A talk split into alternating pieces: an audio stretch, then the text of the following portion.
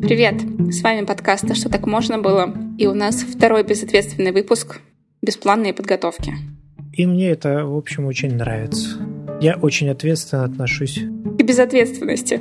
Безответственности. Как вы поняли, мы сегодня поговорим чуть-чуть про ответственность. По крайней мере, во второй части подкаста. А первая часть посвящена понятно чему. Ну что, на какую тему мы сегодня будем разговаривать? Без подготовки и без плана. Не знаю, как-то очень тяжело все-таки сейчас выкинуть из головы все то, что происходит. Я пока скорее в каком-то таком странном состоянии про, про попытки как-то удержать этот баланс. Ну, потому что много всякой тревоги вокруг. По первости, я думал, что я думаю, э, с этим буду справляться, ну так, игнорируя это все. Ну, типа, это не моя война, я в ней не участвую. Слушай, ну, мне кажется, до сих пор половина, ну, по крайней мере, в России все такие, но меня же не касается это напрямую. И либо игнорируют, э, либо прям, что, ну вот корь э, страшнее. Статистику кори видели, а статистику туберкулеза, что обесценивают. А, ты знаешь, я не думаю про что обесценивать, я думаю, что это как раз для меня это ближе к реальному подходу как раз таки. То есть, как говорил Марк Твен, слухи о моей смерти сильно преувеличены. А вот это как раз тот случай. Я, я скорее соглашусь с ними. То есть, если бы я вот не работал с клиентами, а, я бы примерно так и делал. Ну, то есть, я бы смотрел на статистику, убеждался, что пока вероятность заболеть ничтожно мала, вот конкретно этого заболевания, и спокойно бы продолжал дальше жить, вот максимально игнорируя вот это все. Слушай, но мне кажется, тут не, не, не вероятность заболеть мала, она довольно высока, а вероятность летального исхода мала.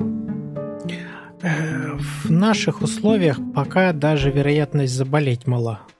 Но мне кажется, что в России нет точной статистики э, заболевших четкой. То есть она, скорее всего, довольно сильно может быть занижена. Э, я думаю, что да, но все равно на как это число больных всякими другими респираторными заболеваниями в общем, сильно выше. По ним тоже статистика не ведется. И тут я скорее, скорее про именно э, поскольку нет других аргументов, ну, в смысле другой статистики, я могу только на эту опираться. И исходя из нее, считаю, что вероятность заболеть в общем, в общем невелика. То есть ты веришь статистике? Я не то чтобы ей верю, я... Ну, у меня нет других сейчас источников более достоверных. И в этом смысле мне как-то проще опираться ну, на какую-то статистику, чем на э, паранойю, на фантазии и, и досужие вымыслы. Есть еще здра- здравый смысл какой-то, да, который, ну, можно было бы подключить, но я не знаю, как его здесь подключить. То есть я не знаю, как посчитать. Ну, все, больше мне не на что опираться. То есть иногда здравый смысл как-то работает. Ну, я могу прикинуть, да, там вот что-нибудь, типа, если 2 плюс 2, это 4. Ну, мне мой здравый смысл подсказывает, что это так, примерно так. То здесь я не знаю, как сложить, я не знаю, как посчитать, я не знаю, на что опираться, чтобы примерное число больных вычислить. Как можно позаботиться о себе в этой ситуации в плане своего нервного, психического здоровья? Ну вот я и думаю, что не самый плохой способ это э, каким-то образом оберегать себя от вот этого э, информационного ну, в общем, это же информационный шум уже по большей части, да?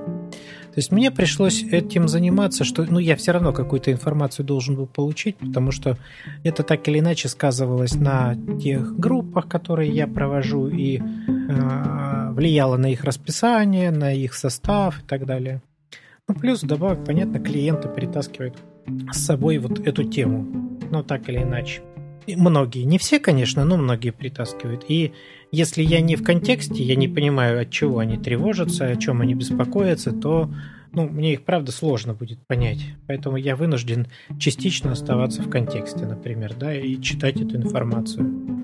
Ну, когда я понял, что мне это надо делать, потому что это уже игнорировать совсем нельзя, я так подумал, что попробую-ка я это зашутить. Ну, отчасти, да, так, не, не, не полностью, но так, чуть-чуть снижать это внутреннее напряжение, чередуя какую-то серьезную информацию и стебную информацию. То есть все эти мемы по этому поводу, шуточки и прочее, прочее. комиксы. Но, в общем, сейчас, пожалуй, вот, вот лично меня, не знаю, как тебя, лично меня объем вот этой э, информации про коронавирус, причем такой достаточно мусорной. То есть там нет реальной информации, там больше вот, ну, вот этой тревоги и спекуляции на тему, кончится туалетная бумага или не кончится. Меня это стало уже настолько сильно утомлять, что я просто выбрал способ, ну, как-то дозировать эту информацию. Ну, то есть я про это читаю, но я читаю только отдельные каналы в Телеграме и читаю это раз в день. Вот и все. Ну, то есть посмотреть, какие новости на фронтах. Ну, какие города взял вирус еще там или не взял, да, или какие наши войска освободили от вирусных захватчиков. Ну, вот и все. И, в общем-то, ну, лично мне кажется, по крайней мере, на данный момент для себя я вот такой баланс нашел, и мне так спокойней. То есть я, с одной стороны, знаю, что происходит, с другой стороны, не переутомляюсь, вот, поглощая какой-то информационный шум. Я не знаю, а ты как обходишься? Слушай, ну у нас, в принципе, довольно спокойно и тихо здесь в Австралии. То есть, в принципе, довольно мало информационного шума. Ну, есть, конечно, странные газетные заголовки, но все довольно спокойно. Ну, у меня вот просто получается, что у меня так или иначе, даже рабочие телеграм-каналы или Slack-каналы, то есть совсем внутренние, ну так или иначе в них это появляется даже там, где казалось бы, для этого места нет. Но, тем не менее, все равно про это как-то упоминают, напоминают и говорят о том, что вот какой-то офис там отправили на работу из дома. Вчера, вчера у Марка был созвон весь такой корпоративный. То есть э, два SEO-компании сделали Zoom-созвон со всеми в компании и отвечали на вопросы. Потому что понятно, что у людей большой уровень тревожности. Три офиса отправили на самокарантин. И они просто отвечали на вопросы, типа, что будет дальше, что будет с нашей выручкой, а, что будет с нашей работой, будут ли увольнения, там, что нам делать в разных ситуациях. И, в общем, все было довольно тихо, спокойно и понятно, что да, мы ушли в самоизоляцию. И это не страшно. И наша компания к этому готова. У нас есть определенные деньги на счетах, поэтому мы можем так работать очень долго. Ну и судя по тому, что у нас по вечерам куча людей в кафешках, вообще никого ничего не волнует. Ты знаешь, вот я вижу какую-то очень странную двойственную картинку. А когда я захожу в магазины, я в общем вижу, что все спокойно. И в то же время мне постоянно пишут про пустые полки, причем не где-то в Европе, да, или в, в США. Про это тоже пишут.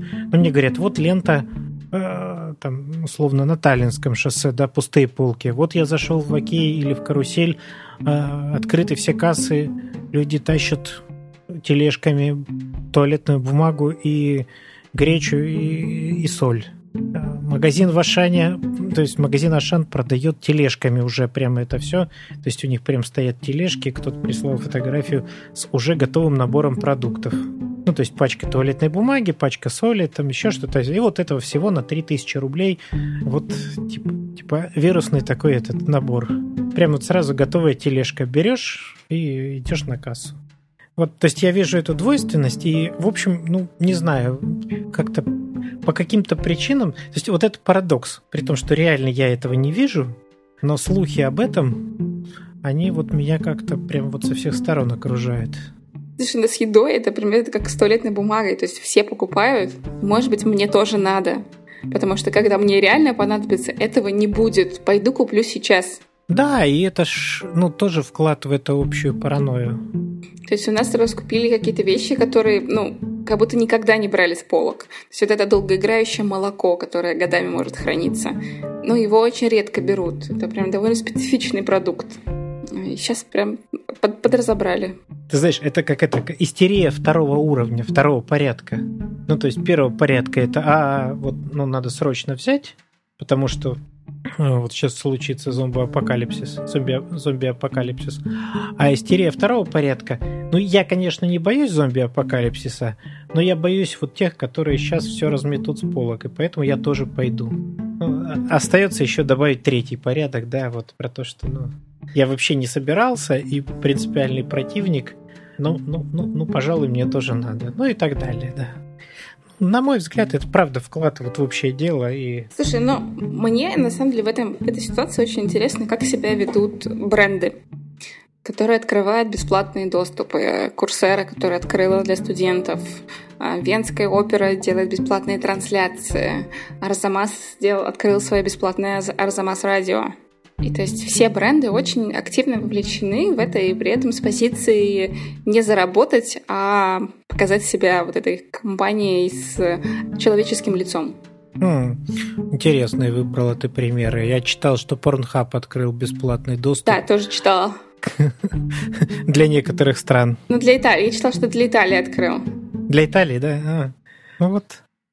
Но сейчас я думаю, что, видишь, сейчас э, Франция ушла в локдаун на 40, 42 дня, по-моему, не помню, честно говоря, могу ошибиться с количеством дней, так что вполне возможно. Но при этом многие мои знакомые блогеры тоже открывают бесплатные доступы к своим продуктам. То есть вот люди, у которых там 10 тысяч подписчиков и есть какой-то онлайн-продукт, они пишут, вот, если кто-то находится в карантинной зоне, напишите мне, и я вам доступ к своему продукту. И, и, уста, и, устал, и, устал от, и устал от порнхаба, то да, то наконец-то можете еще переключиться на что-нибудь другое, да. Да, и то есть это же тоже интересный такой социальный момент, как себя ведут бренды. Я не думаю, что это социальный момент. Я думаю, это, ну, в смысле, с точки зрения какого-то человеческого. Я думаю, что это просто нормальный маркетинговый ход. Привлечение новых пользователей. Конечно, ну на чем-то попиариться, да. Ну, то есть и каким-то образом компенсировать свои убытки, связанные с падением, в общем-то, рынка. Слушай, нет, ну, во-первых, это делают онлайн-сервисы, и у них не такое сильное падение. То есть, если ты, ты сидишь дома, то так или иначе ты пойдешь ну, в онлайн. Ты пойдешь заниматься на какие-то курсы, что-то смотреть, покупать какие-то доступы, если у тебя их до этого не было. То есть сейчас они прям можно найти большие-большие списки а, для детей, для взрослых, а, искусство, культура, образование, университеты, где ты можешь занять свое свободное время дома. Сейчас битва такая за онлайн. Совсем большая стала. Я вполне, может быть, я не знаю, тут надо, конечно... То есть, с одной стороны, это вроде звучит очень логично, с другой стороны, а, я так понимаю, что у людей, во-первых, стало меньше денег, потому что во многих странах, как я понимаю, отправляют по домам без, а, ну, без оплаты. То есть о, я недавно прочитала про Британию. Оказывается, если ты ходишь на больничный, тебе выплачивают порядка только 20% твоей недельной зарплаты. То есть почему британцы не уходят на больничный? Ну, часто потому, что у них очень маленькая вот эта социальная часть, если ты ушел на больничный. И я, я прям удивилась. Поэтому, вот, с одной стороны, вроде, видишь, у нас этот трудовой кодекс в России, по крайней мере, он хорошо защищает э, людей. Ну, в то, ну, по крайней мере, вот если ему следовать, да, и, в общем, у тебя есть не слабые шансы отстоять себя в суде, если ты устроен официально. А в других странах зачастую нет. Поэтому я не знаю, как... У меня нет никаких данных, опять же, да, это вот сейчас спекуляция в чистом виде. То есть я, с одной стороны, предполагаю, что людям делать нечего, и они в онлайне сидят, с другой стороны, денег у них нет, и экономика тоже, в общем, пикирует сильно вниз, резко вниз, и поэтому ну, не факт, что люди сейчас намерены тратить деньги на, на что-то. Они сидят и не, не знаю. Ну, сложно сказать. Я тут, это правда гадание. Причем я подозреваю, что это от страны к стране очень сильно отличается. Если посмотреть сейчас на Россию, то у нас, правда, вот в целом-то это не сильно сказывается сейчас на, на работе, как мне кажется. То есть я знаю, что IT-компании отправили многие своих сотрудников действительно работать из дома, позакрывали вот с, буквально с завтрашнего дня всякие там театры, музеи для массового посещения, но это вот э, в целом-то все остальные, по-моему, как работали, так и работают. Не знаю. Возможно, через некоторое время действительно это как-то аукнется, но пока больше, больше, больше э, пересказ страшилок. Ну и генерация новых из серии, что рассылают как традиционным образом, рассылают в WhatsApp и прочих мессенджерах голосовые сообщения, потом ну, дальше там можно как-то... В общем, это то что, то, что уже существует 20 лет, 30 лет, да, только модифицируется со временем, чуть-чуть меняется текст. Ну, если раньше это страшилки были о иголках, которые заражены спидом и э, торчат из метро или в кинотеатрах, да, то сейчас это вот про что-то другое. Про там, 20 тысяч зараженных коронавирусом, ну и прочие-прочие эти страшилки, не имеющие к реальности никакого отношения, но люди старательно их пересылают друг другу. Да, тяжело сейчас. Вот я сейчас думаю, да, но на что бы можно было как-то переключиться, и правда тяжело от этого отойти, от этого. Она как-то так вытесняет сейчас все. Ну, слушай, мне кажется, она еще месяц точно будет все вытеснять, судя по тому, насколько многие страны уходят а, в карантин. Ну, мы можем ее ограничить просто вот здесь, на этом остановиться. Ну, я не знаю, есть ли у тебя в этой теме что-то еще? Мне, ну, мне интересно, как люди начинают не любить других людей. Как это? Вот эти в Италию поехали и фоткаются в Венеции и радуются, что она пустая. Или, или там, я не знаю, вот они приехали из Италии и не самоизолировались. Я думаю, что люди в целом не очень любят зачастую других людей. Ну, там нет какого-то официального повода об этом сказать. А тут возникает как-то вот, если до этого я не любил, но вынужден был это терпеть, ограничиваясь моралью, этикой и своим представлением о том, как, как прилично себя вести, то сейчас у меня так, немножечко барьеры снимаются, потому что ну, он, он, же, он же съездил в Италию. Тогда, когда нельзя. Ты же не в том, что проблема в том, что он съездил в Италию. А съездил в Италию тогда, когда нельзя, и подверг риску свое окружение в которое я, допустим, тоже могу входить. Ну, знать бы еще правда, какими действиями я кого-то подвергаю риску. В сущности, в общем, любое мое действие может быть э, рискованным для кого-то. Ну, так или иначе. Нет, ну, здесь же все-таки есть определенный список действий, список стран. Я не думаю, что, ну, даже если взять Италию, что болеет Италия вирусом. Ну, то есть это не не то, что я приезжаю и прям вот сразу итальянский воздух, он заражен. Ну нет, ну это понятно, что ну, там же есть люди, ты контактируешь а, с какими-то вещами. Там на дереве коронавирус живет 4 дня, там, на пластике 6. То есть это же все не обеззараживается. То есть там тоже же остается просто вещи, которые ты трогаешь. Да, мне надо тогда это потрогать и каким-то образом там втереть себе в глаза, в слизистую.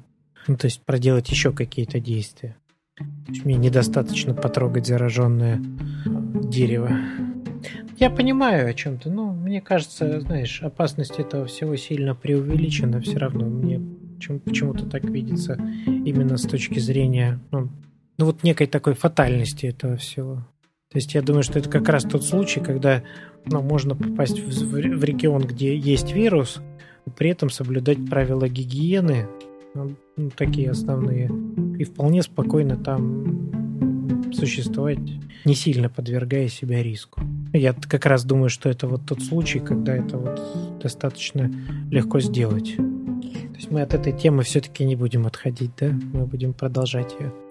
Я думаю, когда вот правда какие-то важные события происходят или сложно переносимые события или очень интенсивные какие-то переживания, вот очень сложно переключиться на что-то другое в этот момент. То есть вроде и понимаешь, что уже как-то хочется, а мысль как будто не отпускает. Мы же фрустрируем. Нам нужно все обдумать, все понять, все для себя принять. И это ну, в какой-то степени тоже приносит спокойствие. Если ты находишься в курсе событий, что ты ничего не упустил. Кажется, что приносит. Это когнитивное такое заблуждение, когда я думаю, что если я разложу все по полочкам, то у меня внутри наступит успокоение. И... А, а нет. Поэтому, да, вот можно вестись на это, да, ну, какое-то такое внутреннее ощущение, что да, мне сейчас станет легче, ну, как будто бы, да, а по факту, если так посмотреть и прислушаться, то, в общем, в большинстве случаев это, это легче от этого не становится. Процесс на этом просто не останавливается, как будто. Ну, мне становится легче. То есть, чем больше я информации знаю, тем мне спокойней. Ой, уверена? Да, потому что я сейчас очень спокойно к этому отношусь. Какой информации про что? Ну, вот про вирус. То есть я знаю, а, окей, я вирус. могу... А, окей. Ну, мы же с, с него, ну, то есть сейчас примерно, то есть, типа, окей, я знаю, что я могу вот так вот заразиться, вот так вот я могу себя защитить, вот такие-то симптомы, вот такая-то вероятность, что я в моем, в моем возрасте, 30-летнем, у меня будут осложнения. То есть очень маленький процент. И все. А теперь представь себе ситуацию, что ты не знала бы о нем вообще ничего. И о том, что он есть, в общем, тоже. И это хорошо, и это спокойно. То есть я ничего не знаю про туберкулез, допустим. Возможно, теперь я буду читать про туберкулез. Вот, вот я ж про это же, да, что вот иногда вот незнание, оно сильно спокойнее. Не, ну полное незнание, конечно, может быть спокойней. Но когда ты знаешь немного, совсем чуть-чуть, и это из серии пандемия, вирус, то это вызывает большую нервозность. Я так ушел мысленно в сторону того, что а, вот иногда, правда, в общем, полное незнание спокойнее и легче чем попытки что-то узнать. Ну, то есть, когда я узнаю, то есть, готов ли я потом... То есть же, видишь, вопрос, да, вот я понимаю ли я, какой ящик Пандоры я могу открыть, да, узнав что-то в деталях. Готов ли я справляться с последствиями этого? Готов ли я правду узнать? Кажется, такое, знаешь, в отношениях бывает, когда, типа, я думаю, что мне мой муж изменяет, и вот если я залезу в его телефон, я буду знать точно. И я не буду, я не хочу знать, я хочу быть в неведении, потому что если я узнаю правду, то мне надо будет с ней что-то делать. То есть, возможно, мне нужно будет развестись, а возможно, мне нужно будет как-то в себе это принять. То есть тот шаг, когда после того, что ты узнал правду, нужно что-то с этой правдой делать. То есть ее уже нельзя просто обратно положить в коробочку. Именно так. Вот хочу ли я потом разбираться в принципе с последствиями своего любопытства и вот с этими знаниями действительно. Причем, знаешь, ладно, когда это сейчас происходит. Ну, там, если взять отношения, люди же зачастую начинают друг друга спрашивать, а вот изменял ли ты мне когда-то? И вот ну да, он тебе или она тебе скажет о том, что да, это случилось 15 лет назад. Ты такой, что мне делать с этим, да? Типа, 15 лет уже прошло. И, и вроде прошло уже 15 лет, и с тех пор нет. Ну и все хорошо, да. А, а информация уже как будто есть, и ее не вычеркнуть. Нужны ли такие знания? Стали, стало ли от этого легче? Вот вопрос. Ну вот я всегда выбираю знать. И ладно, знаешь, даже вот взять этот, эту ситуацию такую, да, когда ну там хоть какая-то информация, ну как тебя касающаяся, да, там обманывал ты меня или нет, ну там изменял или нет. А люди еще узнают всякую штуку, там из серии, сколько у тебя было до меня там женщин или мужчин. Ну, то есть вот какую-то такую информацию, да. И, ну, это ж, это ж известный вопрос. Я недавно на Netflix смотрела а, шоу «Любовь слепа» называется. А, они делали социальный эксперимент, а, выбрали сколько-то женщин, сколько-то мужчин, и они общались через стенку, не видя друг друга, ну и должны были в какой-то момент сделать предложение назвать себя парой. И после этого они уже могли увидеть друг друга. И, значит, одна пара, уже вот второй этап, когда они выбрали друг друга, они поехали на какой-то курорт, и мужчина признается этой девушке, он ей сказал, что а, у него были партнеры не только женщины, но и мужчины, что он встречался с, с обоими полами. Не знаю, можно ли так сказать. В общем, он встречался и с мужчинами, и с женщинами. И для нее это... Да, и я такая, окей, ничего страшного, нормально все. Ну, как-то вот для себя оценила эту информацию, если бы я ее услышала. А для нее это была фатальная информация. Они расстались после этого. И я такая сидела, такая, что, почему? Ну, то есть в этом же нет ничего такого. Ну да, для тебя нет, для нее есть. Ну и опять же, видишь, это непонятно, а, что это, как, что это сейчас для нее означает. Ну, то есть, что это меняет в настоящем и будущем ее отношений. Зачем, зачем ей эта информация? Совершенно непонятно. Ну вот, вот он решил, что он обязан рассказать, потому что он чувствовал, что он вот соврал, ну, не договорил, и он обязан сказать правду. А, это по его инициативе было, да? Да, это, ну... да, да, да. То есть как, у них был разговор, и он такой, ну вот мы когда с тобой в прошлый раз разговаривали, я вот не договорил, но на самом деле вот так вот было. То есть есть вот это ощущение, когда ты сам знаешь правду, и ты не можешь с ней как бы один быть, не можешь скрывать. Ты такой, я должен тебе сказать, неважно, что будет с последствиями. Ну, не очень очевидно на самом деле, э, что я не могу скрывать правду. Ну, то есть, что я не могу вот... Видишь, тут же не вопрос про скрывать правду, тут же вопрос про то, что я почему-то ее не могу удержать. Ну, потому что я считаю, что это вранье. А, видимо, я что-то чуть-чуть пропустил. А в чем он соврал? А, ну, он не сказал, что он встречался с мужчинами. Он сказал, что он встречался только с женщинами. А, он именно сказал, что только. Ну, или... я, честно говоря, не помню, было ли там слово только, но смысл был в том, что он сказал, что да, у него были женщины. Не знаю, непонятно, в общем-то. То есть э, рассказывать зачем-то о своих сексуальных партнерах своему нынешнему партнеру это вообще довольно странное действие. То есть зачем ему эта информация, совершенно непонятно. О том, какие они у тебя были, сколько их было, какого пола они были. Не могу себе представить вот так вот просто, зачем бы имело смысл вот просто так об этом проинформировать, если за этим не стоит какого-то послания. Ну, например, да, о том, что вот, знаешь, я ну, бисексуал, да, и ты как, каким-то образом, ну, прими меня таким, ну, то есть, что это не просто вот правда или неправда, да, а это, ну, важная часть мо- меня, и тогда я хочу, чтобы меня ты таким приняла. Ну, тут есть же интересный аспект с принятием правды другим человеком. То есть я знаю, что эта правда может причинить боль. Ну, то есть, что это не совсем красивая правда, не совсем приятная правда. Это правда, которая сложная. И я такая перекладываю ответственность. Такая, я тебе скажу правду, а ты вот решай. Можешь ты с ней, не можешь ты с ней. Будем мы вместе, не будем мы вместе. Я вот сказал, а ты решай. Ну, это ты, да, это ты рассматриваешь ситуацию, когда человек действительно а, по каким-то причинам не, не хочет вот нести ответственность за то, что он сделал, например. Ну да, это из серии, когда человек говорит что-то, ой, да, знаешь, я вот не тут не могу больше терпеть, я вынужден тебе рассказать о том, что я тебе изменил. Ну, такая вот история, да. Ну, хотя это, в общем, ни к чему сейчас дальше не приводит, я не собираюсь с тобой расставаться и так далее, и так далее, да. Я тебя очень люблю. Ну и, в общем, да, на кой черт ты тогда все это рассказываешь? Ну, просто потому, что человеку стало одному как-то очень тяжело и нести этот груз. Тебе не кажется, что есть определенное социальное давление в том, что нужно говорить правду? Но вот это вот «не ври», «не убий». То есть нас же воспитывают с темой, что врать — это плохо, нужно говорить правду. Оно вроде как будто бы и есть, и в то же время все прекрасно понимают, что они врут. И прекрасно, и прекрасно делают это в других обстоятельствах – но именно здесь, когда с этой, вот именно с этим просто самому становится тяжело по каким-то причинам. Ну, например, там чувство вины. Ну, в основном же это из-за чувства вины и рассказывают. Вот тут-то как раз и странно, да? Ну, у меня чувство вины, и Но ты. Из, да, расхлебывать придется тебе теперь, да. Мне вроде как полегчало, я от своего чувства вины, ох, избавился.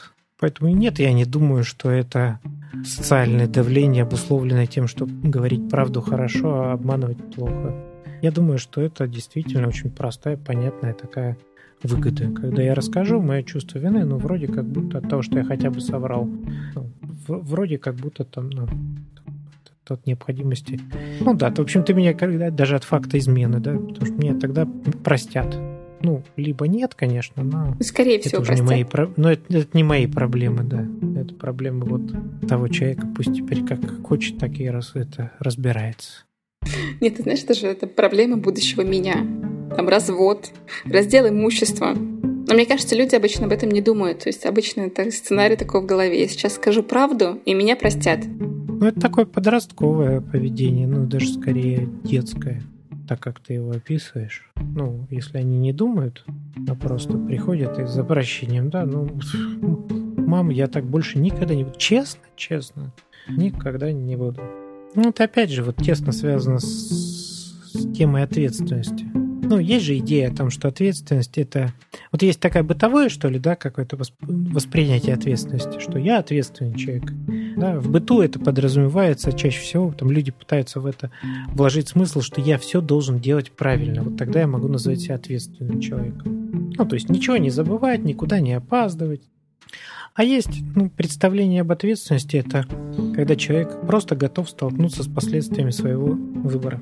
То есть я могу себя считать ответственным человеком, если я опаздываю и понимаю, что люди могут уехать на праздник без меня. Ну, то есть я в этом смысле подошел к этому ответственно. Я знал об этом, я, в общем, не предъявляю им особых претензий. Вот мой был выбор такой. Ну, так, двигаться в своем темпе, да, и там как-то, понимая, чем это для меня чревато я могу вполне ответственно принять решение о, там, не знаю, о том, чтобы, о чем я могу принять решение.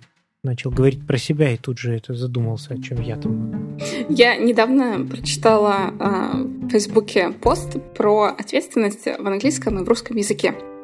что в английском языке вот это вот take responsibility, а, оно очень про ну, просто ежедневные действия. То есть я, я беру на себя ответственность, что я должен там ходить на работу, не знаю, обеспечивать себя, обеспечивать семью, быть хорошим сотрудником. То есть это такое, как а, вложено в слова. То в российском, на русском языке вот эта вот ответственность, а, то есть если тебе говорят, твоя ответственность быть хорошим сотрудником, а, воспринимается очень негативно. То есть ты такой, ты на меня давишь. Ну, видишь, это как раз, да, я сейчас, когда говорил о бытовом, что ли, таком, да, смысле ответственности, вот как раз больше этот вариант, вот, а, вот в твоем примере больше как будто бы английский вариант, такой, ну, англоязычный вариант, да. Да, а мне, мне, мне это вообще ближе, ну, вот все-таки вот восприятие про то, что я могу не пойти на работу, но сделать это весьма ответственно. Ну, то есть я принимаю ответственность а, за последствия этого. Да, там просто как раз было, что вот и в, интернациональных, в интернациональных парах, когда а, муж англоговорящий, а жена русскоговорящая, и когда муж ей говорил, что типа это твоя ответственность, там что-то сделать, там, знаю, а, то ответ был обычно такой, ты на меня давишь, и ты меня шеймишь, что воспринималось негативно. И это было такое интересное такое культурное различие в языковом именно восприятии слова раз, э, ответственность. Я думаю, что действительно, ну, во многом ответственность и обязанность, она как будто, эти как будто слова очень похожи. И думаю, что скорее здесь протестуют против того, что кто-то утверждает, что это твоя обязанность. Возможно. То есть я для себя пока еще не поняла э, эту разницу в языковую. Ну, я про то, я про то что, смотри, э, когда человек говорит, что это твоя обязанность ходить на работу, ну, вообще-то, ну, на самом вообще-то деле... нет. Это, это, как-то звучит... Бабайка против. Да, мы, мы можем не ходить, мы можем мы уволиться. Можем начать сопротивляться, да, да. Но это вполне может быть моей ответственностью, потому что, я не знаю, я подписала трудовой контракт, у меня есть определенный список действий, и я взял на себя эту ответственность. И, и, и это вроде как-то честнее, когда мне пытаются сказать, что знаешь, это твоя обязанность. Я могу сказать, нет, не моя обязанность, да. А мне могут попытаться это впарить сказав, что это твоя ответственность, ты должен взять ответственность за, вот и должен вот сам это делать, да? Ну, то есть тогда получается вообще странная история. Я и так не хочу, и еще должен, ну, как будто хотеть то, чего я не хочу. Мне кажется, на, в русском языке слово ответственность, оно, ну, то есть я должен перед кем-то вот это держать ответ. То есть, что я на, на себя очень много беру. Поэтому, мне кажется, от ответственности очень многие такие, нет, это не моя ответственность. Я на себя столько не брал, я вот нет, нет, нет, это не я, это не мое. Ну, взрослому человеку, правда, приходится делать много вещей, которые ему не хочется делать. Ну, по большому счету. Ну, по большому счету, наверное, да. Платить налоги. Не очень хочется, но надо. Ответственность такая. Я вот скоро буду платить свои 40%. Ну, если буду зарабатывать определенную сумму, то 40. Пока я плачу ноль. Я пока еще не вышла на определенный уровень заработка. Ну, мы можем по как-то поговорить об ответственности в контексте того, что это такое признание того, что я влияю на свою жизнь, прежде всего я. То есть я выбираю свою жизнь, я несу за нее свою ответственность перед собой. Я могу в ней что-то менять. Да, я вот как раз пытался избежать избежать вот этой словесной рекурсии, да, что ответственность это, это то, что я принимаю ответственность за свою жизнь, да, я как раз пытался сформулировать э, без этого, да. Но а что плохого, что плохого в этой формулировке? Мне кажется, она просто очень звонкая, и когда ты говоришь, ты несешь ответственность за свою жизнь, она как-то очень э, сильно влияет. Э, нет, я про, я про рекурсию, когда мы говорим, что ответственность это когда я несу ответственность. Ну, только вот про это, да. Ну, то есть я именно про то, что когда мы говорим об уходе, об ответственности, например, да, это о том, что я как-то передаю управление своей жизнью каким-то э, другим людям, внешним обстоятельствам, ну, то есть чему-то, что, в общем, находится вне меня. И когда я признаю, что свою жизнь я все-таки делаю сам, вот тут-то и наступает вот это принятие ответственности. Неважно, как я это делаю хорошо ли, условно говоря, плохо ли, э, а, делаю ли я это тщательно, хожу ли я на работу каждый день. Хорошо ли я работаю на этой работе каждый день, или я просто сижу? Это же так интересно. То есть это же вот эта история про то, что, может быть, хватит уже винить маму за свое детство и понять, что когда тебе уже больше 18, то ты сам принимаешь решение. И ответственен ты сам. Потому что всегда для меня странновато звучало, когда тебе там 30, 40 лет, 50. Это потому что меня мама недолюбила. Это ребенок недолюбленный. То есть мы же уже не дети. Ты знаешь, какая-то очень двойственная история. То есть смотри, как он это делает. То есть если человек объективно говорит о том, что да, мне сложно, потому что меня мама недолюбила, для меня это не уход от ответственности. Ну, человек признает некие свои особенности и, ну, исходя из этого, может дальше как-то начинать с ними обходиться. Но есть второй вариант, который вот меня мама недолюбила, поэтому вот так вот. Поэтому вот так вот и так будет всегда. И принимайте меня таким, какой я есть. И ничего я с собой делать не буду. И вообще это мама виновата. То, что у меня зарплата маленькая. Или то, что жена от меня ушла. Вот принимайте меня таким, какой я есть. В общем, тоже не самое плохое послание. Ну так, если да, вот чуть вот разгребать это все, потому что целый ряд посланий, да. А вот то, что мама виновата в том, что, ну, от меня жена ушла, потому что она меня в свое время, ну, как-то, ну, вряд ли. Вряд ли, это правда уже ваши отношения. Но то, что мама поучаствовала в том, что как-то повлияло на то, что у меня теперь сложности в принципе с женщинами, да, это, ну, это правда, возможно, и такой вариант. То есть тут вот эта степень, что ли, влияния, да, но правда, если я делегирую ее полностью и говорю, что это полностью вот мама виновата, ну да, я ухожу от ответственности. Если я признаю ее влияние на меня, ну, вообще-то это, это правда так. Ну, вряд ли у нас есть дети, которые могут сказать, что да, мама на них не повлияла никак и не оставила след в их судьбе там и не, и не влияет до сих пор, ну так или иначе. Да, но я тут скорее про то, что очень часто перекладывается ответственность на собственное детство, на собственное воспитание.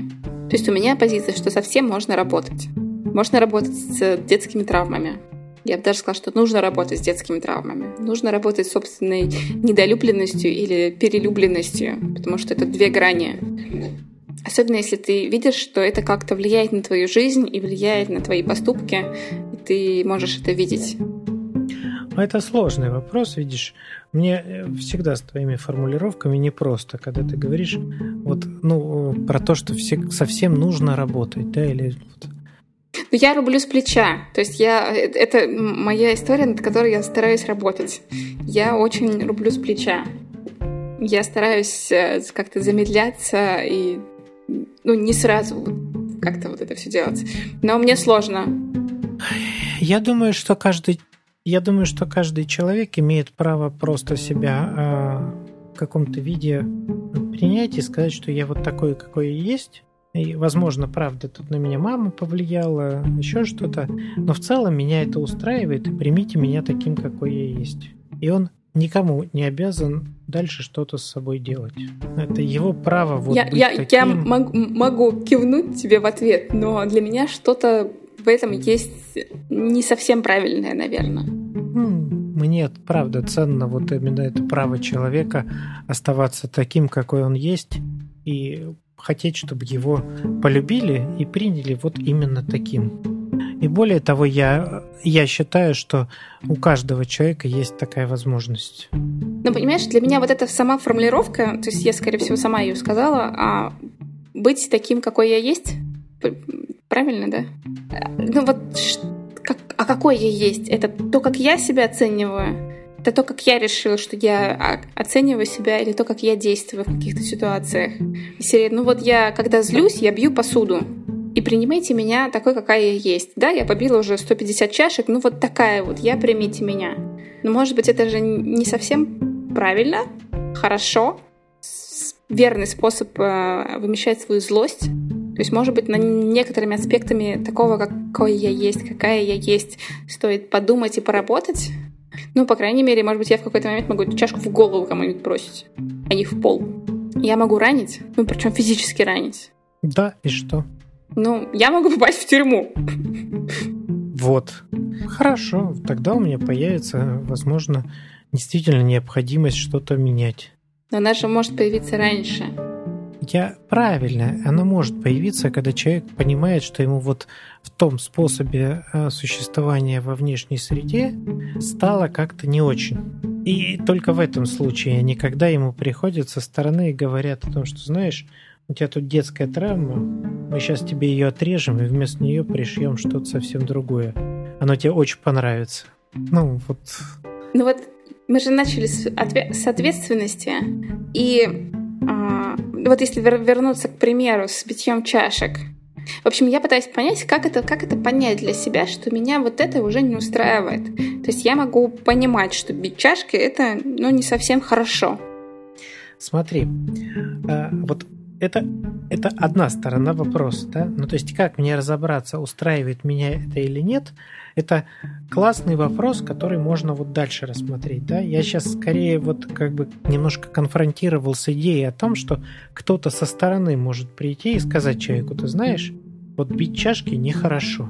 Так какое твое дело? Это мои чашки, я их сам купил, я буду бить столько, сколько мне вот нужно, да. И для меня это вот как для психолога а, как раз очень важный момент про то, что каково, как, вот как бы, ну, если я обнаружил в себе искушение сказать человеку, что вот так, как он сейчас живет, он живет неправильно, это вообще-то, ну, для меня повод э, задуматься о себе как о психологе и пойти на либо на собственную терапию, либо на супервизию, проверить, откуда у меня взялась вот эта вот гиперидея о том, что я знаю, как человеку хорошо и как ему правильно, да.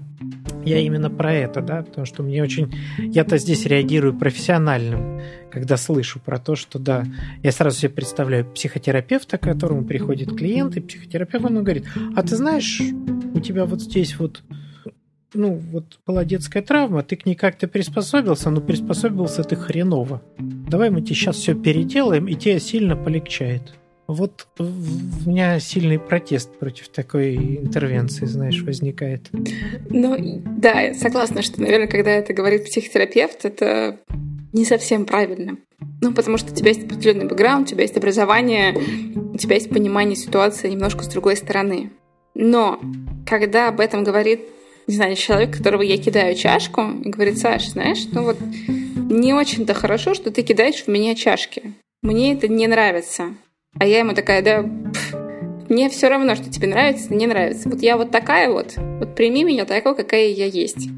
Я думаю, что человек, который говорит о том, что ему это не нравится, у него помимо того, чтобы сказать, что ему не нравится, да, есть еще какая-то возможность что-то сделать и принять ответственность за свою жизнь, а не перекладывать ответственность на тебя. Ну, понимаешь, да, вот это действие, что мне не нравится, что ты кидаешь в меня чашками, ну или там просто кидаешь чашками, я опасаюсь, что ты в моей бредовой фантазии ты можешь кинуть ее в меня, поэтому прекращай немедленно, да? Ну, вообще-то он ну, такое делает странное действие у него в голове фантазия, его это как-то, да, и он тогда начинает, вот ты теперь, мне с этим как-то некомфортно, ну, если тебе с этим некомфортно, ну, уйди, уйди и погуляй пока, да, пока человек там... Ну, или, в конце концов, если тебе совсем это становится неудобно, ну, расстанься с этим человеком. Нет, предупредить его можно, конечно, сказать, что, знаешь, если это будет продолжаться, ну, мне как-то надоело гулять, слишком часто ты чашками разбрасываешься, я замерз уже гулять. Ну да, и, в общем, мне проще тогда пойти и где-то поселиться отдельно. Какой-то... То есть каждый решает сам за себя в этом случае, да, вот берет ответственность за свою жизнь. А мы же часто вот в отношениях перекидываемся этой ответственностью. Ты знаешь, ты вот так делаешь, мне так с этим как-то неудобно. Ну, давай ты вот начнешь что-то в себе менять там. Тебе бы походить к психологу, психотерапевту и, в общем, наладить вот это все. А я пока посижу тут, ну, там, не знаю, в PlayStation поиграю, да, или почитаю какие-нибудь женские журнальчики. Ну, в зависимости от того, кто, кто кого посылает. Но это же тоже способ снять с себя ответственность за отношения, да, и вот за то, что в них происходит, и полностью делегировать ее партнеру, сказать, что да, все, что сейчас происходит, это его, и пускай вот он это разбирается с этим сам. Можно это стигматизировать словами «хорошо» или «нехорошо». Нехорошо кидать чашки. Все, точка. Тут такая двоякая ситуация. То есть оба человека могут сказать, что ну, с тобой что-то не так. То есть я, которая кидаю чашки, могу тоже сказать, что, знаешь, это с тобой что-то не так. Ты меня, не знаю, выбесил, раздразил, плохо чашки помыл. Ну, в общем, как, какую-то придумать историю, и это тебе надо к психотерапевту, потому что ты неправильный. А в ответ мне прилетит, нет, это ты неправильная, потому что ты кидаешь чашки. Кто, кто, ну вот, тоже получается, оба должны взять какую-то долю ответственности и за себя, и за отношения. Да, да. Именно что каждый может сам, да, там свое, а вот это вот при, при, принять то, что вот то, что он сейчас делает, это действительно его сейчас. Ну да, это правда. Ты имеешь в виду, как бы это могло быть? Нет, я имею в виду, что это не всегда односторонний процесс, и в какой-то степени оба могут перекладывать ответственность, и никто не будет ее брать. Ну, типа они просто такие сняли, такие в центр комнаты положили, и все. Бесспорно. Это, в общем, достаточно такая типичная история для пар. Как-нибудь само. Я возвращаюсь мысленно к твоему вопросу сейчас про то, как определить, ну как-то ты его хорошо сформулировала, про то, как определить, хорошо мне с чем-то или нехорошо, да? Ну, то есть мы, вот я чуть, чуть попротестовал против того, что этим должен заниматься сторонний человек, да? Мне глубоко не симпатична эта идея, хотя я понимаю, что она вроде как будто кажется очень такой удобной. Я думаю, что это тоже часть такой, знаешь, способ перед, ну, снять с себя ответственность. Ну, то есть не прислушиваться к себе, хорошо мне или нехорошо с этим, а опираться на внешние факторы. Ну, например, ну, я же знаю, что как-то правила приличия гласят, чашками кидаться нехорошо. Вот, и тогда я сейчас даже не буду думать, хорошо мне или нет, а просто буду с этим, ну, как будто заморачиваться и пытаться себя как-то изменить. Ну, видишь, у меня в голове в этом плане такие всегда очень полярные примеры. А, вот мы же не всегда самостоятельно понимаем, что эта ситуация не самая комфортная. Это опять же про опыт комфортности, то есть вот опять же про, эти, может быть, про отношения зависимые. Про то, что я не знаю, если вот я всегда кидалась чашками, всегда все было хорошо, откуда я могу знать, что если я перестану кидать чашками, станет лучше и не станет? Ну, я сейчас чуть скакну мыслью а, о том, что в целом а, у нас редко бывает, что у нас прям совсем все хорошо и прям супер комфортно. Ну, мы регулярно сталкиваемся с какими-то неудобствами, еще с чем-то. Если нам это переносимо, то, в общем, ничего страшного в этом нет.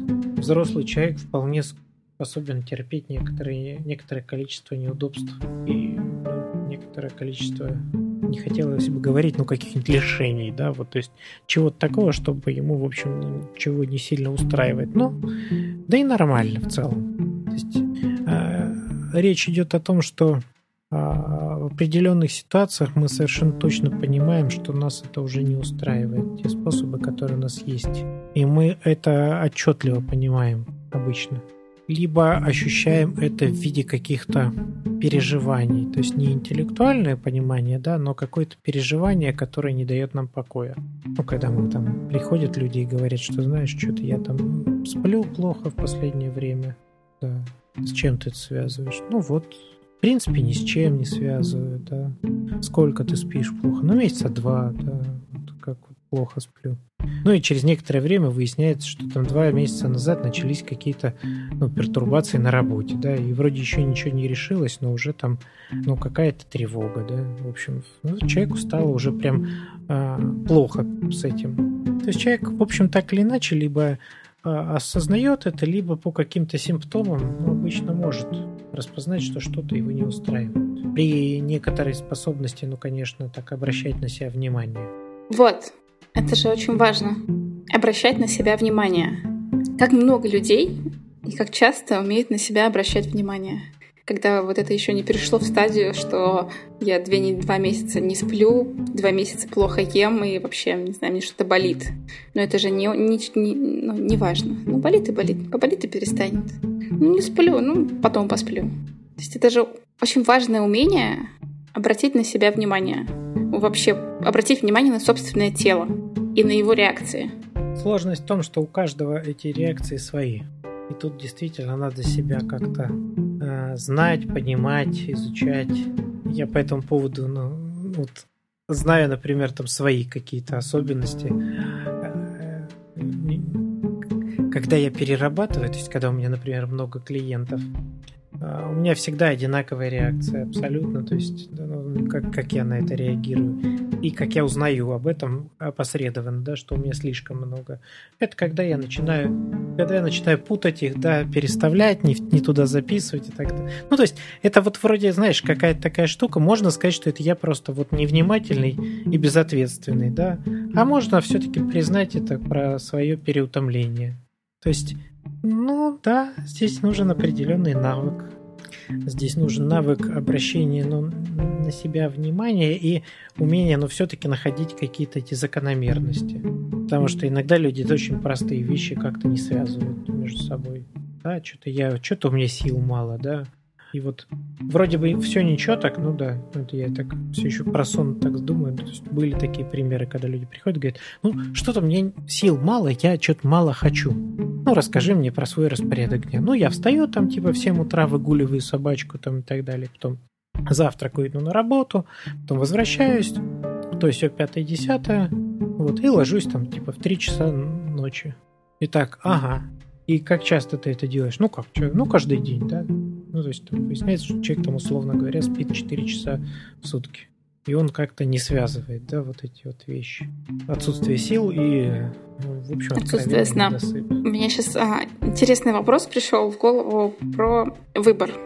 Почему так сложно бывает перевыбрать что-то? Вот, я не знаю, я выбрал партнера, работу, квартиру, собаку, ну собака, ладно, а, чашку, чашку. Вернемся к нашим чашкам. И она может уже не нравиться.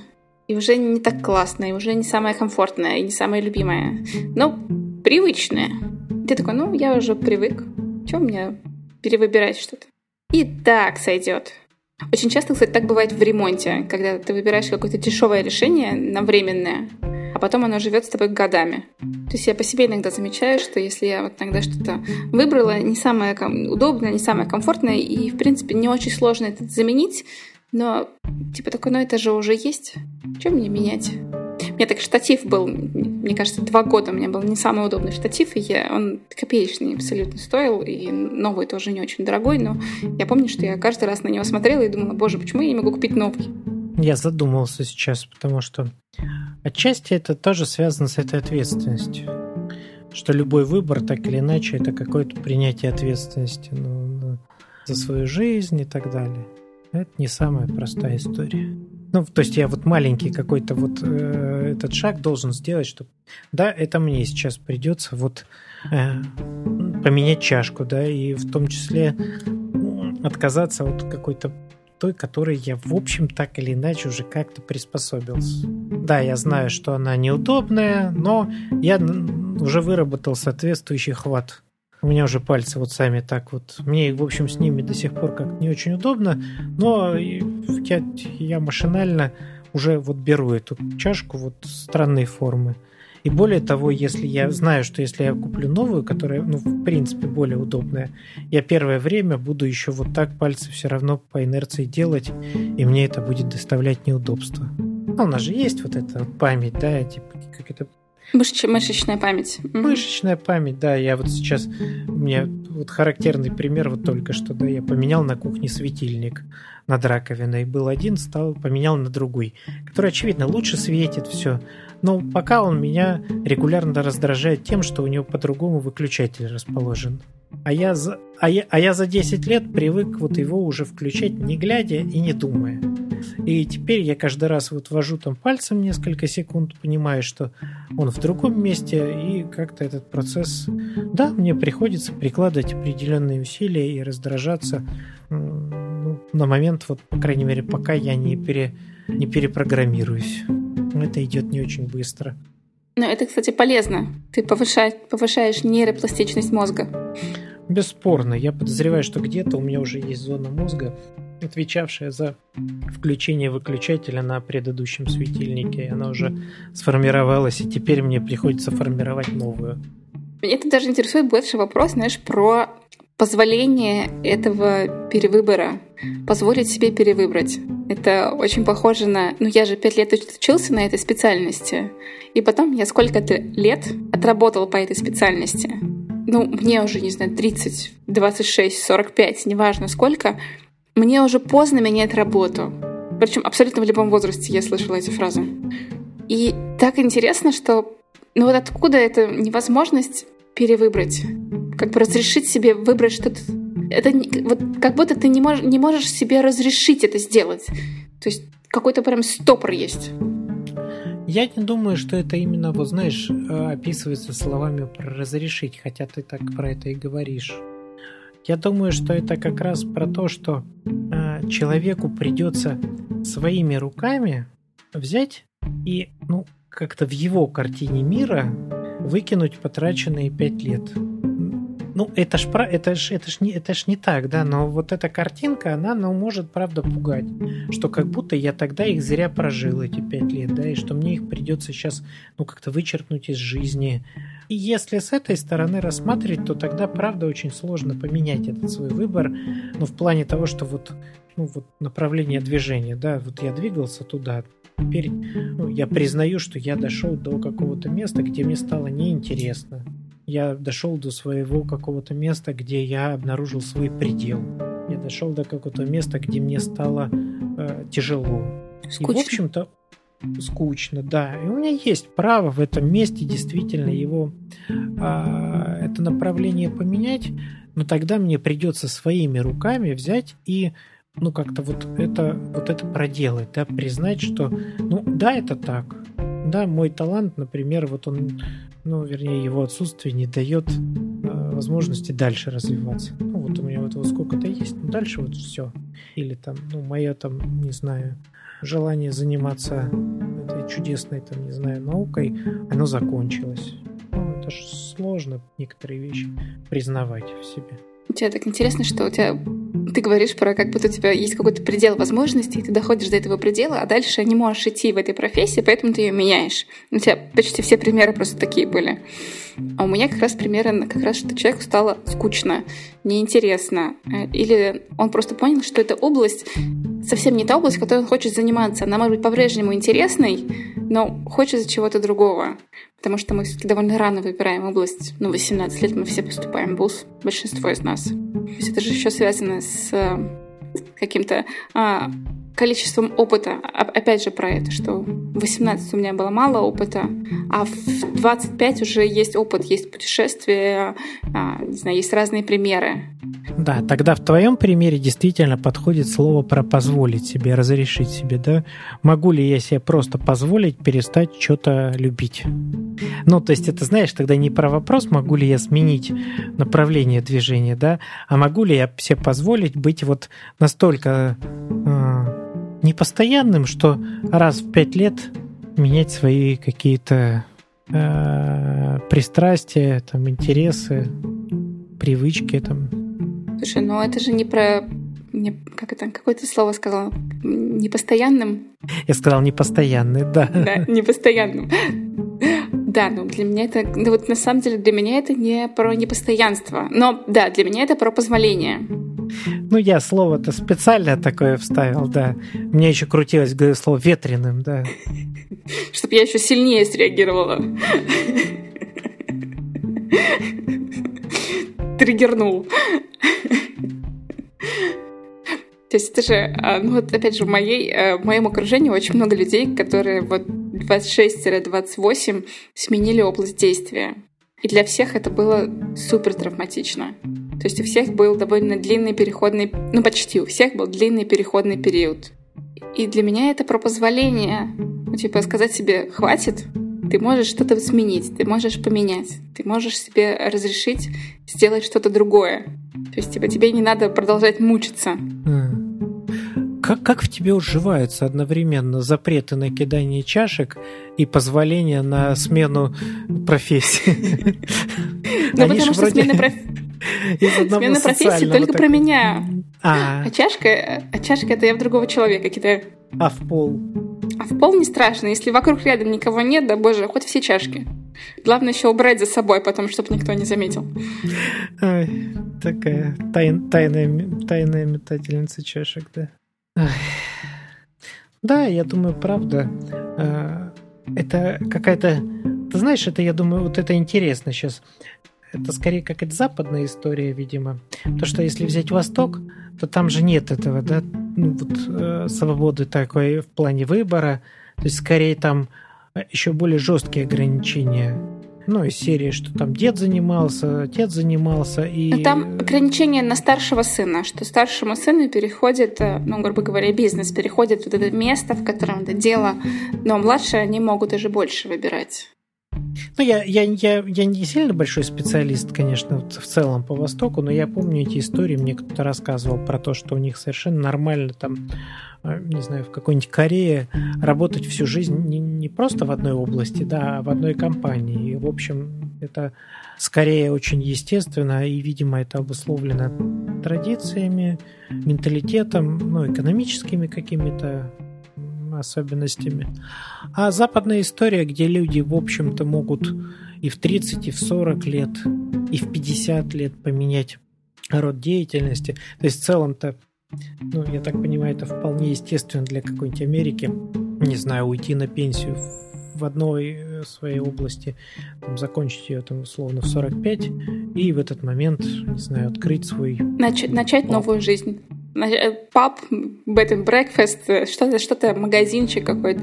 У нас здесь на нашей вот этой улице, на которой мы живем, очень много разных магазинчиков, которые держат э, женщины, которым ну, где-то 60 плюс, я бы даже сказала, 65 плюс. То есть это вот явно их такой бизнес э, для души.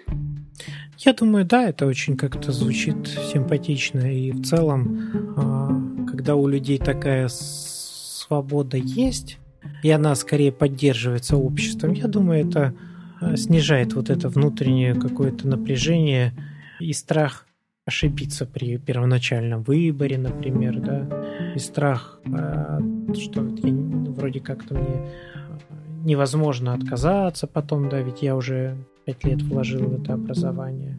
Хотя, в общем, объективно, если посмотреть, то у нас тоже с этим проблем никаких нет. Ну, то есть ты можешь действительно там потратить какое-то время на образование, не знаю, чуть-чуть поработать, подзаработать денег на свое второе образование и вполне спокойно э, переквалифицироваться. То есть у меня много примеров, начиная от себя самого и заканчивая там своими клиентами, которые, в общем, среди которых есть очень такие, знаешь, а, большие скачки вот из, из одной области в другую. А, причем очень большие. Вот, ну, такие. ну, в общем-то, и у меня так или иначе, да, этот скачок тоже там для многих выглядит достаточно а, большим, да, и про то, что ну, как так с технической специальности в совершенно такую гуманитарную. У тебя был долгий вот этот период перехода из одной в другую. Ну, то есть ты, конечно, не ушел с первой полностью. Поэтому как у тебя это был происходил переход? Я совсем вроде как-то не ушел из первой, да, но уже очень сильно глубоко во второй. Э, у меня был долгий период, но он был связан в большей степени с тем, что та форма а, обучения, которую я выбрал, она, она и подразумевала вот этот долгий, долгий процесс. Ну и, в общем-то, наверное, для психологии это нормально и хорошо. Как ты себе разрешил получить вот эту вторую специальность и работать по ней? Я сейчас думаю. Ты знаешь, я себе как-то не разрешал особо. Просто это было такое... С самого начала это было вот то, что называется фофан такой, да, то есть это, это было то, что, что, в общем, нравилось, и то, что вызывало интерес. И вначале это вызывало интерес Э, просто что-то в этом поразбираться, как-то что-то понять, это прикольно, но вообще-то ну, такие какие-то новые совершенно области. И более того, это ж не просто интересно, да, я совершенно точно понимаю, что это как-то на моей жизни сказывается, причем это классно сказывается. То есть именно с того момента, как я начал вот заниматься психологией, ну так или иначе изучать, э, качество жизни прям сильно поменялось. А вот, ну, что, безусловно, еще связано с тем, что я проходил личную терапию. То есть это не исключительно вот э, учеба, это еще и параллельные процессы, да. А А потом этот процесс настолько увлек, и было так интересно, руки уже сами собой вот, ну, как-то ручки чешутся, что называется. Да? И я уже понял, что, ну, нет, я не то, что я себя разрешу, я просто не могу себя уже сдерживать от того, что я как-то, что я буду сейчас работать. И, в общем, я в какой-то момент так даже не сильно разрешая или запрещая себя, обнаружил себя вполне практикующим психологом. То есть тут чуть больше времени ушло на легализацию этого, что ли, в каком-то смысле. То есть для того, чтобы легали... ну, на, на, на период легализации, но на период э, когда... То есть я, я эти две области как-то очень сильно разделял некоторое время. И типа др... знакомые из одной сферы абсолютно не знали, чем я занимаюсь еще, да, и, и, и наоборот, в общем-то, далеко не всегда. Вот и просто через некоторое время. Но это уже другой, другой процесс, да, это не про запрет смены, это скорее про сложность как-то вот легализовать это свое двуличие. Как ты думаешь, это вот сложно взять ответственность за свою жизнь и принять эту ответственность? Безусловно. В целом, до поры до времени действительно проще, когда... Ну, у меня до, до поры до времени проще, и у нас нет навыков это делать. А почему? Ну, у нас есть навык, что ответственность за нашу жизнь берет кто-то другой. Ну, когда мы рождаемся, за нашу жизнь берет ответственность мама, да? И Или папа. То, с чем... А, ну, я сейчас про рождение. Ну, то есть ну, ребенок... вот этот процесс произошел, а дальше уже или мама, или папа. Окей. Я понимаю, что не всегда мамы выживают в этом процессе, да, но все-таки чаще всего некоторое время этим занимаются мамы а именно кормят там, и так далее, да, и обслуживают грудного ребенка. Все-таки это более такая типичная картина. Я сейчас именно про ранний, про ранний, очень ранний грудной возраст, да, там, потому что потом у ребенка уже появляется чуть больше там какой-то каких-то возможностей что-то делать. По первости-то там полностью вся ответственность лежит на, на маме, и, в общем-то, она там зачастую решает, когда он кушать хочет, приучая его к, распо- расп- к распорядку, да. Да, и, в общем, у нас навык-то скорее есть, вот, ну, вернее, он отсутствует. У нас есть привычная такая схема, когда, э, ну, действительно, там нас к чему-то приучают, нам говорят, что делать, э, нам объясняют, э, как лучше. И мы довольно долго этот, ну, это, это, это, это, вот, этот, вот с этим живем.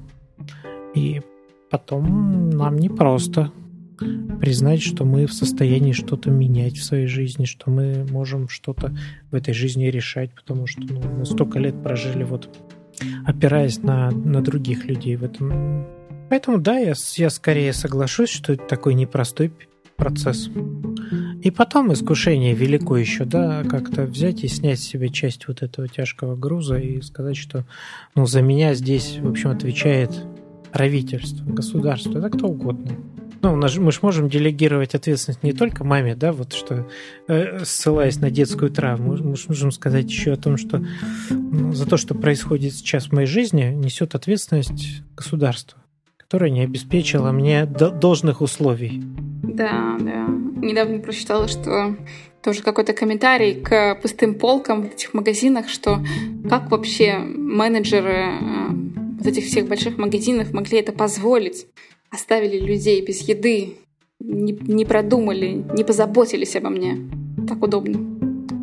Но опять же, вот в этой ответственности за себя есть, мне кажется, и вторая ситуация, когда очень полярная, когда ты не доверяешь окружающим. Когда ты, я сам лучше знаю, не пойду к врачу, прокапываю себе какие-нибудь таблетки, потому что врачи идиоты, ничего не знают, а я все знаю. Думаешь, это признак ответственности? Не знаю. Я не знаю, какие признаки ответственности есть. Здравый смысл? Ну, мне кажется, в любом случае это какой-то признак ответственности. Ты не ждешь, что за тебя кто-то решит что-то. То сейчас прилетит волшебник на голубом вертолете и что-то за тебя порешает. Я не думаю, что когда мы говорим про ответственность, это означает, что я должен делать все своими руками. Это же не, тоже не совсем про это, да? Так-то мы дойдем до натурального хозяйства, что я должен обязательно себе дом сам построить и так далее. Коровку завести и не ожидать, что меня кто-то накормит, а накормить себя сам. Я задумался, знаешь, я думаю, что сходить к врачу – это тоже ответственность. вполне такая, да, понимать, что, в общем, ну, это та часть, которая которая есть и с которой мне придется разбираться, видимо, самостоятельно, ну, так или иначе, да.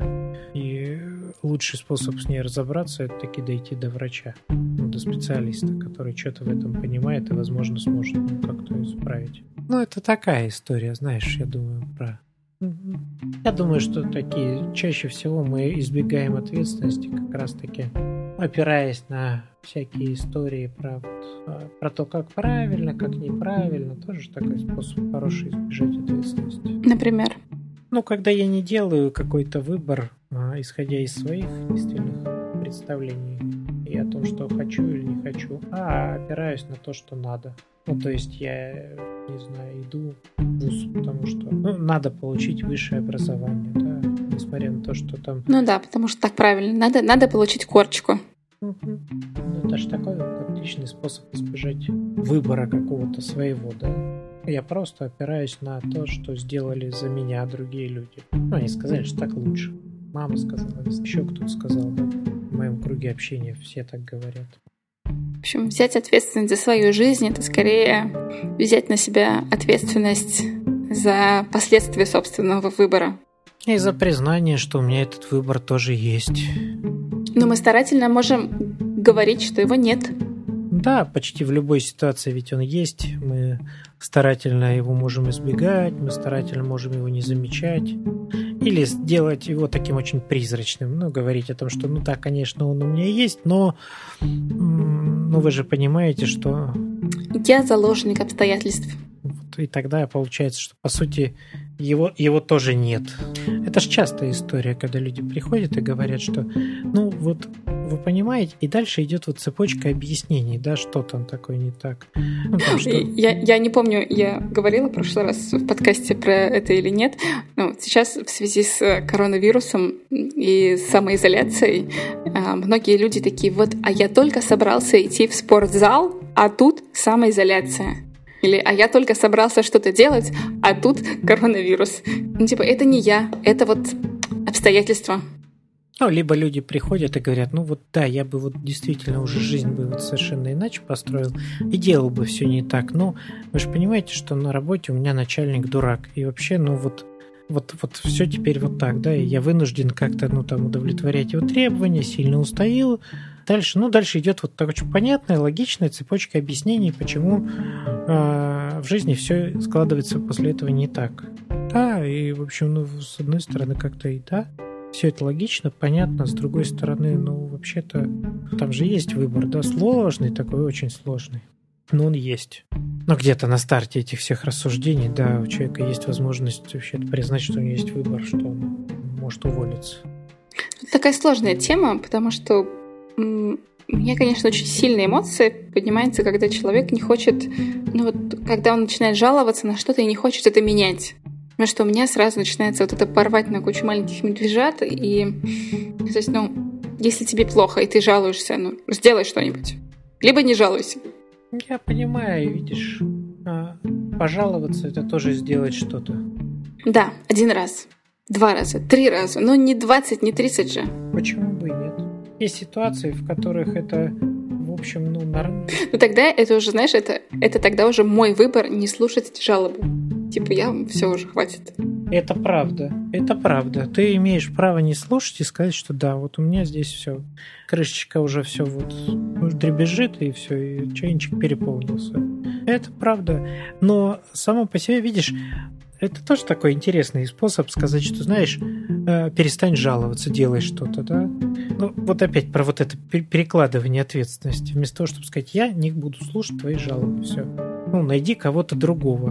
То есть, ну, вот про вот это, да, в смысле, что даже найди другого, это уже как будто ты опять ему говоришь. Нет, я не буду, я не готова слушать твои жалобы еще.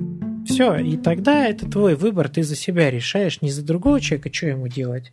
Потому что он нашел прекрасный способ, который работает. Ну, в принципе, вот способ пойти пожаловаться, это снизить уровень напряжения, которого может быть вот этого снижения достаточно, да.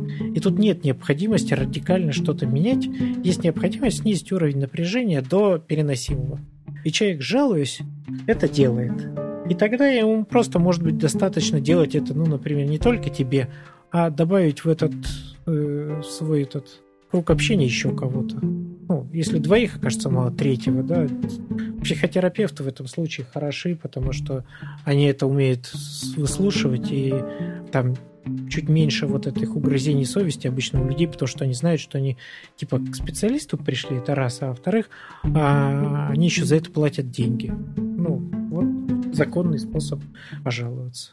И в этом смысле, кстати, психотерапия вполне может быть еще и, да, просто про вот это, да, про то, что выслушать, дать человеку возможность снизить свой уровень напряжения до переносимого не факт, что ему после этого нужно будет что-то менять, потому что, возможно, ну, это вот некий такой ну, нормальный способ тоже как-то дальше вот приспосабливаться. Чтобы было понятно, ведь есть же ситуации, в которых и правда что-то сложно сделать. Ну, то есть я легко могу себе представить, там, да, не знаю, вот я ухаживаю за тяжело больным родственником лежачим, да. Ну, что мне остается делать еще, кроме как Э, жаловаться ну, на то, что мне с ним тяжело, в принципе, правда? Я по большому счету мало что могу изменить. Ну, то есть я могу, но это тогда будет наказываться уголовным кодексом.